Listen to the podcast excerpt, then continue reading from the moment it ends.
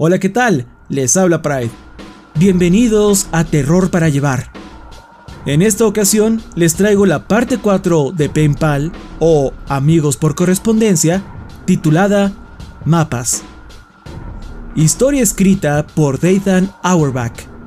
Si quieren la página web del autor, el link a la novela en Amazon o link a los posts originales en inglés, se los dejaré, como siempre, en la descripción de este episodio o de su respectivo video en YouTube, así como de la música utilizada de fondo. Esta cuarta parte fue subida originalmente a mi canal el 30 de enero del 2017. Recuerden seguirme en mi canal de YouTube, El Orgullo del Operador, para las más recientes narraciones de terror. Y también no duden en agregarme en redes sociales para estar en contacto. Me pueden encontrar como Yo Soy Pride en Facebook, Twitter, Twitch, Instagram y TikTok. Ahora sí, los dejo con la parte 4 de Penpal o Amigos por Correspondencia, titulada Mapas.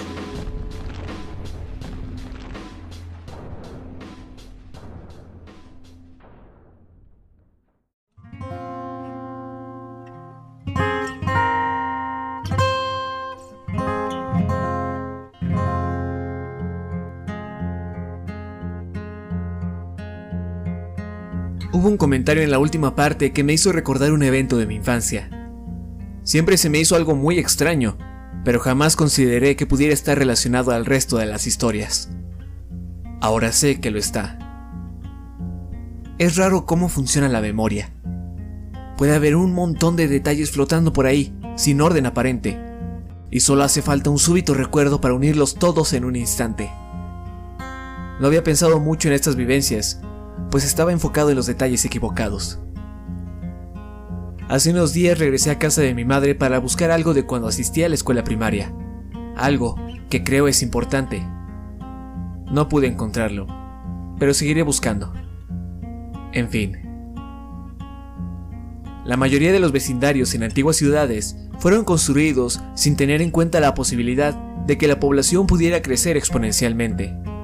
Los caminos se construían en base a las restricciones geográficas y a las necesidades económicas importantes. Una vez que las calles principales se unían, nuevos negocios y caminos eran añadidos estratégicamente a lo largo del esqueleto principal, y eventualmente todo queda listo, dejando unos cuantos espacios para pequeñas modificaciones futuras, añadiduras y o alteraciones, pero nunca algo tan drástico. Tomando esto en cuenta, mi antiguo vecindario debía de ser viejo, pues no solo las calles estaban un poco mal acomodadas, sino que parecían un enorme laberinto. Seguramente las primeras casas que se construyeron fueron aquellas alrededor del lago. Posteriormente, el área inhabitable se expandió y nuevas extensiones se añadieron a los caminos originales. Pero estas estaban muy mal colocadas. Había calles sin salida por doquier, y algunas manzanas solo tenían un camino para salir o entrar. Muchas de las calles se veían limitadas por un pequeño riachuelo que se conectaba al lago, y seguía su camino pasando por un lugar al cual llamaba La Zanja, de la que les he hablado antes. Muchas de las casas originales tenían patios enormes, pero varios de esos terrenos fueron divididos, dejando nuevas propiedades con perímetros más pequeños. Si pudieran ver mi vecindario desde arriba, les daría la impresión de que un pulpo gigante murió ahí en los bosques. Entonces, algún astuto y emprendedor sujeto encontró el cadáver y pavimentó caminos y casas sobre los enormes tentáculos. Y por culpa de su pereza y avaricia, designó espacios muy pequeños para cada vivienda. Desde el porche de mi antiguo hogar podías ver las antiguas casas que rodeaban el lago, pero la de la señora Maggie era mi favorita. Según puedo recordar, ella rondaba los 80 años. A pesar de ello, era una de las personas más amigables que jamás haya conocido. Su cabeza estaba cubierta por un montón de rizos blancos y usaba vestidos ligeros con diseños floreales. Siempre que iba a nadar al lago con Josh, ella salía por su patio trasero y nos invitaba a comer unos bocadillos. Decía que se sentía sola, pues su marido, Tom, nunca estaba en casa debido a sus viajes de negocio. Sin embargo, siempre declinábamos su invitación, pues por más amable que fuera la señora Maggie, aún había algo raro en ella. A veces, cuando nadábamos lejos de la orilla, ella nos decía, Chris, John, son bienvenidos cuando quieran. incluso cuando ya íbamos de vuelta a mi casa, aún podíamos escucharla gritar esa misma frase. La señora Maggie, al igual que los otros dueños de casas antiguas, poseía un sistema de regado automático, aunque en algún punto a lo largo de los años se averió, pues los aspersores se activaban al azar a lo largo del día e incluso durante la noche, y así por el resto del año. Aunque nunca hizo tanto frío en invierno como para que nevara, en varias ocasiones, cada año durante esa temporada, me gustaba salir por las mañanas para ver el jardín de la señora Maggie, el cual se había transformado en un irreal y pequeño paraíso de agua congelada, a causa de ese desperfecto. Los demás jardines se mantenían estériles y secos por el crudo clima, pero justo ahí, en medio del frío recuerdo de la temporada, había un oasis de hielo, con estalactitas colgando de las ramas de cada árbol y de las hojas de cada arbusto. Mientras el sol salía, la luz se refractaba en cada uno de los trozos de hielo, creando un misterioso arco iris, el cual solo podía ser apreciado unos breves momentos antes de que la luz te cegara ligeramente. Incluso siendo un niño, me sentía impactado por ese hermoso espectáculo. Josh y yo íbamos seguido a caminar entre la hierba congelada y jugábamos a las espadas con algunos trozos de hielo. Una vez le pregunté a mi madre por qué la señora Maggie no había mandado reparar su sistema de regado. Parecía buscar las palabras adecuadas antes de hablar. Y finalmente me contestó. Bueno, cariño, la señora Maggie está muy enferma, y la gente así se confunde. Es por eso que también parece equivocarse con tu nombre y el de Josh. No lo hace a propósito, pero algunas veces simplemente no puede recordarlos.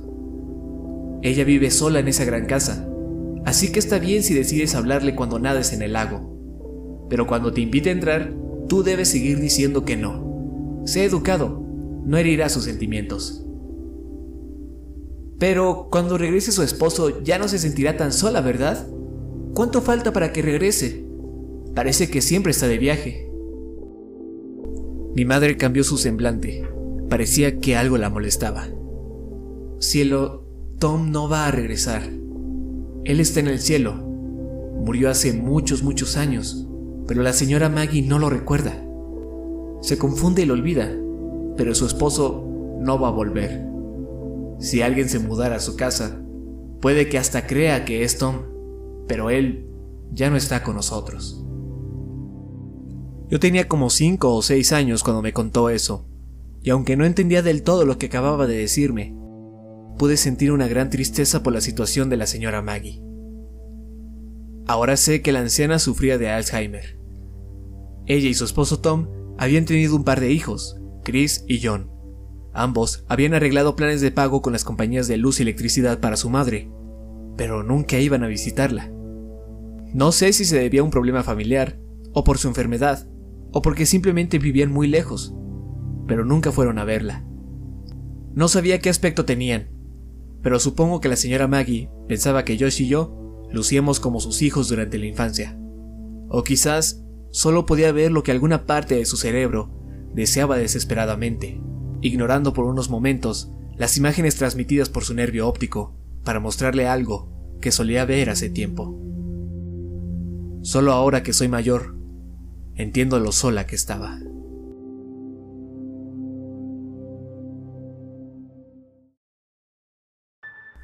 Antes de los eventos narrados en globos, durante el verano después de la escuela, mi mejor amigo y yo nos dimos a la tarea de explorar los bosques cercanos, así como el riachuelo que salía del lago. Sabíamos que las áreas boscosas entre nuestras casas estaban conectadas, y creímos que sería genial si el lago que estaba por mi casa también estuviera conectado de alguna forma con el arroyo que estaba por la suya. Estábamos determinados a descubrirlo. Íbamos a hacer mapas. El plan era crear dos mapas individuales y luego combinarlos. El primero contendría los alrededores del lago y el segundo seguiría el río que salía de este. Al principio queríamos hacer un solo mapa, pero no sería posible, pues había comenzado a dibujar el de mi área tan grande que la zona cerca de la casa de Josh no quedaría a una escala adecuada. Teníamos los mapas de cada zona en nuestros respectivos hogares, y añadíamos porciones de uno a otro cuando nos juntábamos en pijamadas. Por las primeras semanas todo iba perfecto. Caminábamos a lo largo del río y nos deteníamos después de unos minutos para registrar nuestro progreso, y parecía que no faltaba mucho para que los dos mapas por fin se juntaran. No teníamos herramientas para el trabajo, ni siquiera una brújula, pero usábamos nuestro ingenio.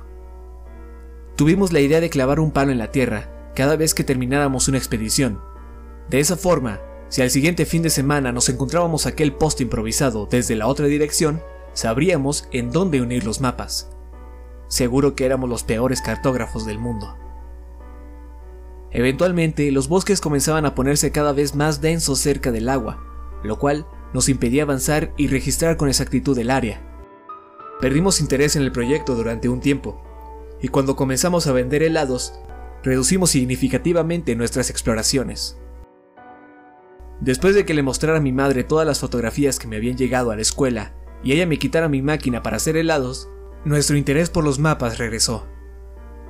No entendía por qué mi madre me había puesto condiciones tan estrictas respecto a lo que podía hacer y hasta dónde podía ir cuando saliera a jugar, al igual que me hacía avisarle cada vez que salía o llegaba a casa.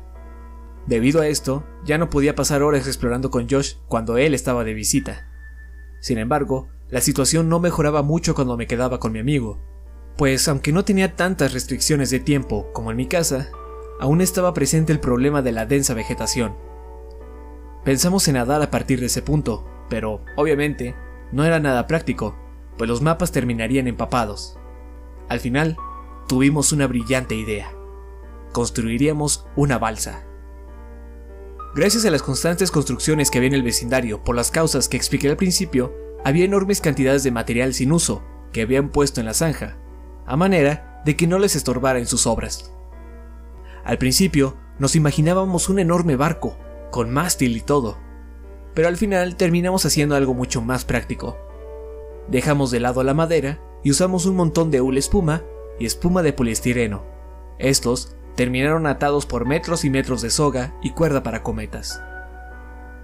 Lanzamos nuestra creación desde la orilla, cerca de donde vivía la señora Maggie, y nos despedimos agitando nuestras manos.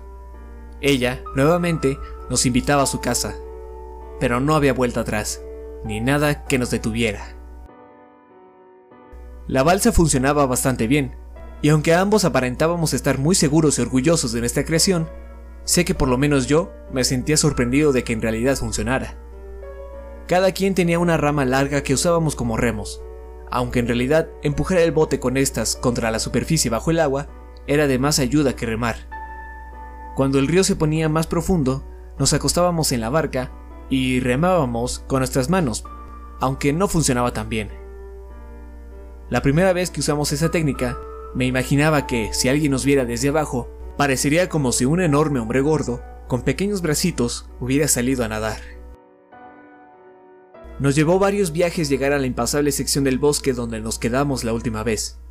Antes, cuando marcábamos nuestro progreso con la vara, a la siguiente ocasión que saliéramos, teníamos que correr hasta ese punto, y de ahí comenzar a marcar los alrededores en papel. Esto significaba que el límite marcado por la gruesa vegetación estaba algo lejos, por lo que, si zarpábamos desde los alrededores de mi casa, nos llevaría aún más tiempo llegar hasta allá que a pie. Lo que hicimos fue navegar en la balsa un poco, atarla donde sea que hubiésemos llegado y a la próxima correríamos hasta el barco para avanzar un poco más. Continuamos con esto hasta ya bien entrado el primer grado de primaria. Joyce y yo ya no estábamos en el mismo grupo, por lo que casi no nos veíamos en la escuela. Debido a esto, nuestros padres estaban más dispuestos a dejarnos pasar los fines de semana juntos. Es más, el padre de Josh había conseguido un trabajo en una obra de construcción que le obligaba a trabajar los fines de semana, al igual que su madre, quien debía estar de guardia en el hospital, por lo que casi todos los fines de semana, Josh se quedaba en mi casa. Llevábamos un buen progreso, pero cuando finalmente pasamos a aquella zona inaccesible a pie y tuvimos la oportunidad de explorar más allá, no encontramos un buen sitio para asegurar la embarcación. La vegetación a las orillas del riachuelo era muy densa y la elevación del terreno había aumentado.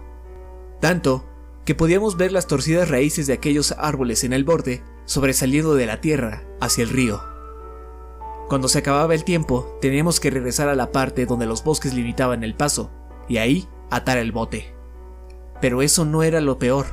El invierno ya había llegado, por lo que no podíamos justificar por qué salíamos de casa con nuestros trajes de baño. No estábamos logrando mucho progreso. Un sábado, alrededor de las 7 de la tarde, me encontraba jugando con mi mejor amigo en casa cuando una de las compañeras de trabajo de mi madre tocó la puerta. Su nombre era Samantha, la recuerdo bien, pues me le declaré un par de años más tarde mientras visitaba a mi madre en el trabajo. Mi mamá dijo que tendría que salir debido a un problema que había surgido en el trabajo. Volvería en dos horas aproximadamente. Su carro estaba en el taller, por lo que se iría en el de Samantha. Supuse que, en realidad, había surgido aquel problema por culpa de su compañera, por lo que viajar con ella les daría tiempo para discutirlo. Mi madre me ordenó que bajo ninguna circunstancia debería dejar la casa o abrirle la puerta a alguien. Explicaba que llamaría constantemente para verificar nuestro estado, pero se dio cuenta de que, como no habíamos pagado los recibos de teléfono, no teníamos línea, por lo que se detuvo a la mitad de su advertencia. Es por esto último que Samantha llegó a casa sin previo aviso. De salida, justo antes de cerrar la puerta, me miró directo a los ojos y dijo, Quédense aquí. Era nuestra oportunidad.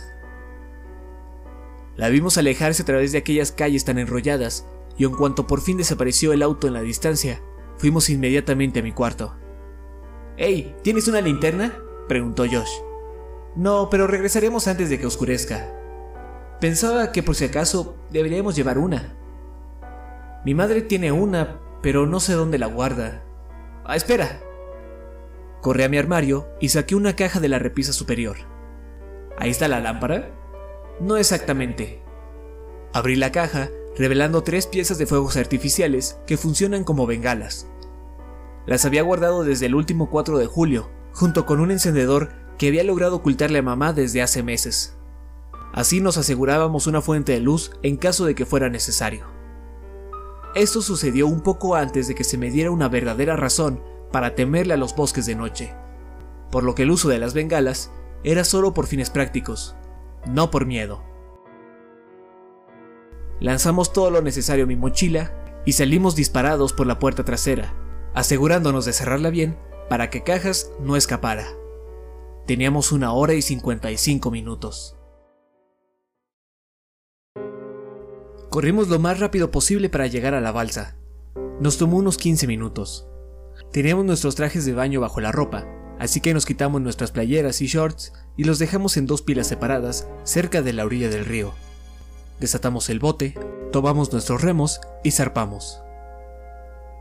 Tratamos de avanzar rápido para llegar a la zona que aún no registrábamos en nuestros mapas, pues no teníamos tiempo que perder en paisajes que ya habíamos visto.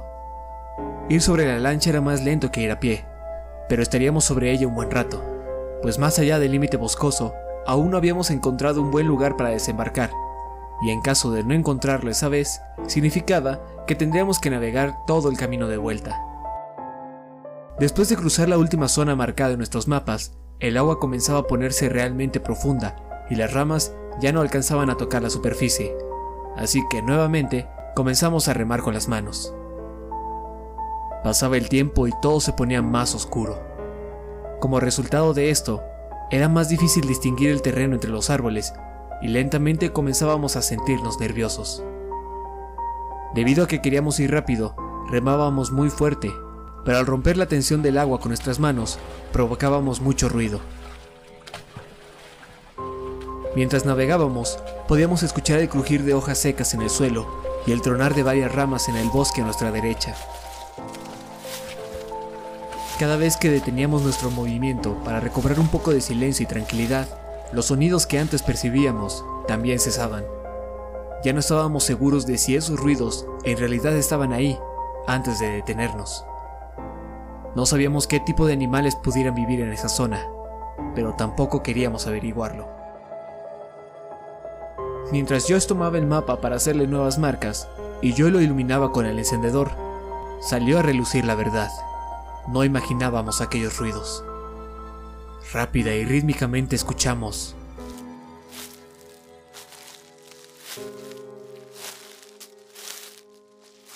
Lo que sea que se estuviese moviendo, parecía alejarse un poco, abriéndose paso a través del bosque, más allá de lo registrado en el mapa. Ya estaba demasiado oscuro como para poder distinguir algo. no estimamos bien el tiempo de luz que nos quedaba. Nervioso, llamé a la intemperie. ¿Hola? Hubo un momento de tensión. Nos quedamos quietos sobre el agua. Ni siquiera podíamos respirar. El silencio fue interrumpido por una risa. ¿Hola? rió Josh. ¿Qué tiene de malo? Hola, señor monstruo del bosque. Sé que andas husmeando por ahí, pero ¿podrías contestar mi saludo? Hola. Entonces entendí lo estúpido que había sido.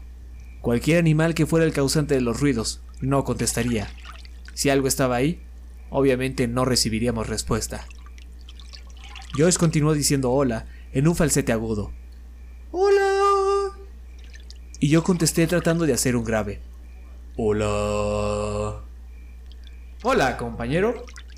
Hola, Bip Bop. Oh, hola. Uah. Seguimos jugando con nuestros saludos y estábamos a punto de dar vuelta a la balsa para irnos, cuando de los bosques emergió un hola. Sonó como una especie de susurro forzado, como si fuera el último aliento de alguien con un par de pulmones sin aire. Venía de la parte que aún no teníamos registrada en el mapa, la cual quedaba a nuestras espaldas, pues ya habíamos dado la vuelta y nos preparábamos para regresar. Lentamente me giré hacia la dirección del sonido, mientras desenfundaba una bengala. Quería ver qué había en ese lugar. ¿Qué estás haciendo? susurró Josh. Pero ya había encendido la pólvora. Conforme la meche comenzaba a lanzar chispas, tomé la estructura apuntando hacia el cielo.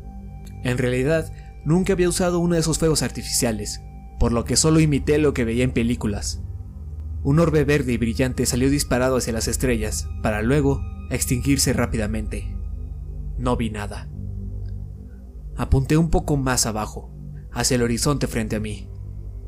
Recuerdo varios destellos de distintos colores, pero no cuántos salieron disparados antes de que se extinguiera por completo. Una segunda esfera de luz roja salió disparada, justo por encima de los árboles, pero aún no alcanzaba a ver algo. Solo vámonos, amigo, alegó Josh, al mismo tiempo que comenzaba a impulsar nuestro bote improvisado con las manos. Solo una más. Bajé el brazo otro poco, apuntando directamente hacia el bosque frente a mí. Otra bola de fuego roja salió del tubo. Viajó en línea recta hasta que colapsó contra un tronco, expandiendo brevemente su luz, iluminando un área más grande. Sin embargo, aún no veía nada. Tiré el tubo al río, y vi que una pequeña esfera de luz intentaba salir de este, pero se ahogó rápidamente. Conforme avanzábamos en dirección a mi casa, escuchamos un ruido muy fuerte en los bosques.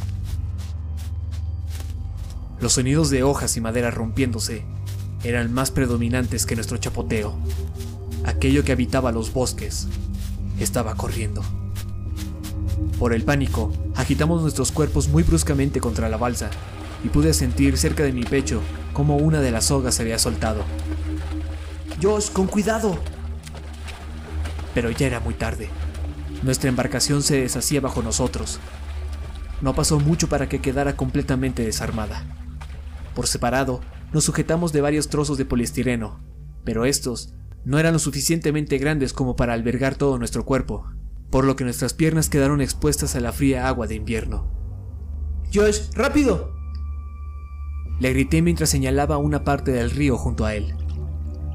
Intentó nadar hacia donde le dije, pero hacía demasiado frío como para que lo hiciera velozmente, por lo que solo pudimos ver cómo el mapa flotaba, alejándose de nosotros. Estoy congelado, amigo, tartamudeó Josh. Salgamos del agua. Nos aproximamos a la orilla, pero cada vez que intentábamos subir a tierra firme, escuchábamos los mismos ruidos en el bosque, como si alguien se nos acercara, y desistíamos. Eventualmente, estábamos demasiado congelados y cansados como para seguir intentándolo.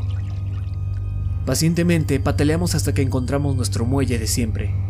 Juntamos los restos de nuestro bote e intentamos ponerlos en una pila ya en tierra firme, pero la pieza sobre la que venía mi amigo se fue flotando en dirección al lago. Nos quitamos los trajes de baño rápidamente. Estábamos desesperados por ponernos ropa seca que nos protegiera del crudo clima. Me puse mis shorts, pero entonces noté que algo no andaba bien. Me giré hacia Josh y dije, ¿Dónde está mi playera? Él se encogió de hombros. No lo sé, quizás se cayó el río y se fue flotando hasta el lago. Le dije a Josh que fuera a mi casa, y si ya había regresado mi madre, le dijera que estábamos jugando a las escondidas. Tenía que encontrar mi playera. Corrí por detrás de las casas que estaban cerca de la orilla, intentando ver mi prenda por alguna parte. Creí que, si tenía suerte, también podría encontrar el mapa. Iba muy rápido, pues tenía que regresar a casa. Estaba a punto de darme por vencido, cuando mi concentración se vio interrumpida por un sonido que provenía de mis espaldas. Hola. Volteé bruscamente. Era la señora Maggie. Jamás la había visto salir de noche, y bajo esa iluminación lucía excesivamente frágil. Aquella calidez que siempre la envolvía parecía haberle sido arrebatada por el frío. No recordaba el verla ni una sola vez sin su sonrisa. Hola, señora Maggie. Oh, hola, Chris. Su sonrisa y calidez habían vuelto, a pesar de que sus recuerdos no. No sabía que eras tú ahí en la oscuridad. Juguetonamente le pregunté si iba a invitarme a comer un bocadillo, pero contestó que quizás en otra ocasión. Dijo otro par de cosas, pero como estaba demasiado ocupado buscando mi ropa y el mapa, no le puse demasiada atención. Sin embargo, como sonaba algo alegre, no me sentí mal por ignorarla. Le decía buenas noches y crucé el camino en dirección a mi casa. Tras de mí, podía escucharla caminar sobre su congelado jardín, pero no me di la vuelta para despedirme. Tenía que volver a casa. Llegué a mi hogar un par de minutos antes de que mi madre lo hiciera, y para cuando lo hizo, Josh y yo ya nos habíamos cambiado de ropa y recuperado el calor. Nos salimos con la nuestra, aunque hayamos perdido el mapa. ¿Pudiste encontrarlo? preguntó Josh. Nah, pero vi a la señora Maggie. Me volvió a llamar Chris. Créeme cuando te digo que eres afortunado de no haberla visto de noche. Ambos reímos y me preguntó en tono de broma si no me había invitado a pasar, pues seguramente sus bocadillos debían de saber horrible, ya que nadie nunca iba a comérselos. Le dije que no lo hizo y se sorprendió. Entonces, al meditarlo, también me quedé asombrado. Tomé los húmedos shorts del suelo y palmé mis bolsillos. Sentí algo al hacerlo, pero no era el encendedor. De uno de mis bolsillos traseros saqué un trozo de papel doblado y comencé a alterarme. ¿El mapa? pensé. Pero lo vi irse en el río. Mientras desdoblaba la hoja, no dejaba de sentirme profundamente inquieto. Dibujado en el papel, dentro de un gran óvalo, había dos personas de palitos que se tomaban de la mano. Una era mucho más grande que la otra.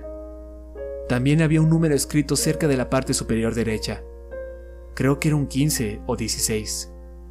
Nerviosamente le mostré el papel a Josh y le pregunté que si él lo había puesto en mi bolsa, pero dijo que no. Preguntó por qué me encontraba tan alterado por eso. Señalé a la persona más pequeña, quien tenía algo escrito a su lado. Eran mis iniciales. Decidí no prestarle más importancia al asunto y le conté a Josh el resto de la conversación que tuve con la señora Maggie. Siempre atribuí la rareza de aquella breve plática nocturna a su condición, al menos hasta ahora que recuerdo esos eventos, años después de que sucedieron. Al meditar en ello, regresa aquel sentimiento de tristeza por la señora Maggie, pero este aumenta por un inminente sentido de pérdida cuando pienso en lo que dijo esa noche quizás en otra ocasión. Estaba consciente de sus palabras, pero no entendía lo que significaban. Al menos, hasta semanas después, cuando vi a unos extraños hombres cubiertos completamente por unos trajes naranjas, de aquellos que parecen usarse en desastres químicos, sacando de su casa lo que en ese momento pensé eran bolsas llenas de basura. Tampoco entendía por qué había un hedor a muerte en todo el vecindario aquel día. En ese entonces, no entendía por qué habían cercado y aislado su casa un poco antes de que nos mudáramos. Pero ahora lo comprendo.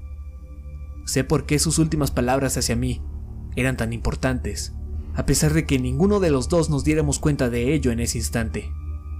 La señora Maggie me dijo que Tom había regresado a casa esa noche, pero ahora sé quién fue el que realmente entró a su hogar. Tal como ahora también sé por qué nunca vi su cuerpo salir de aquella casa sobre una camilla. Esas bolsas negras no estaban llenas de basura.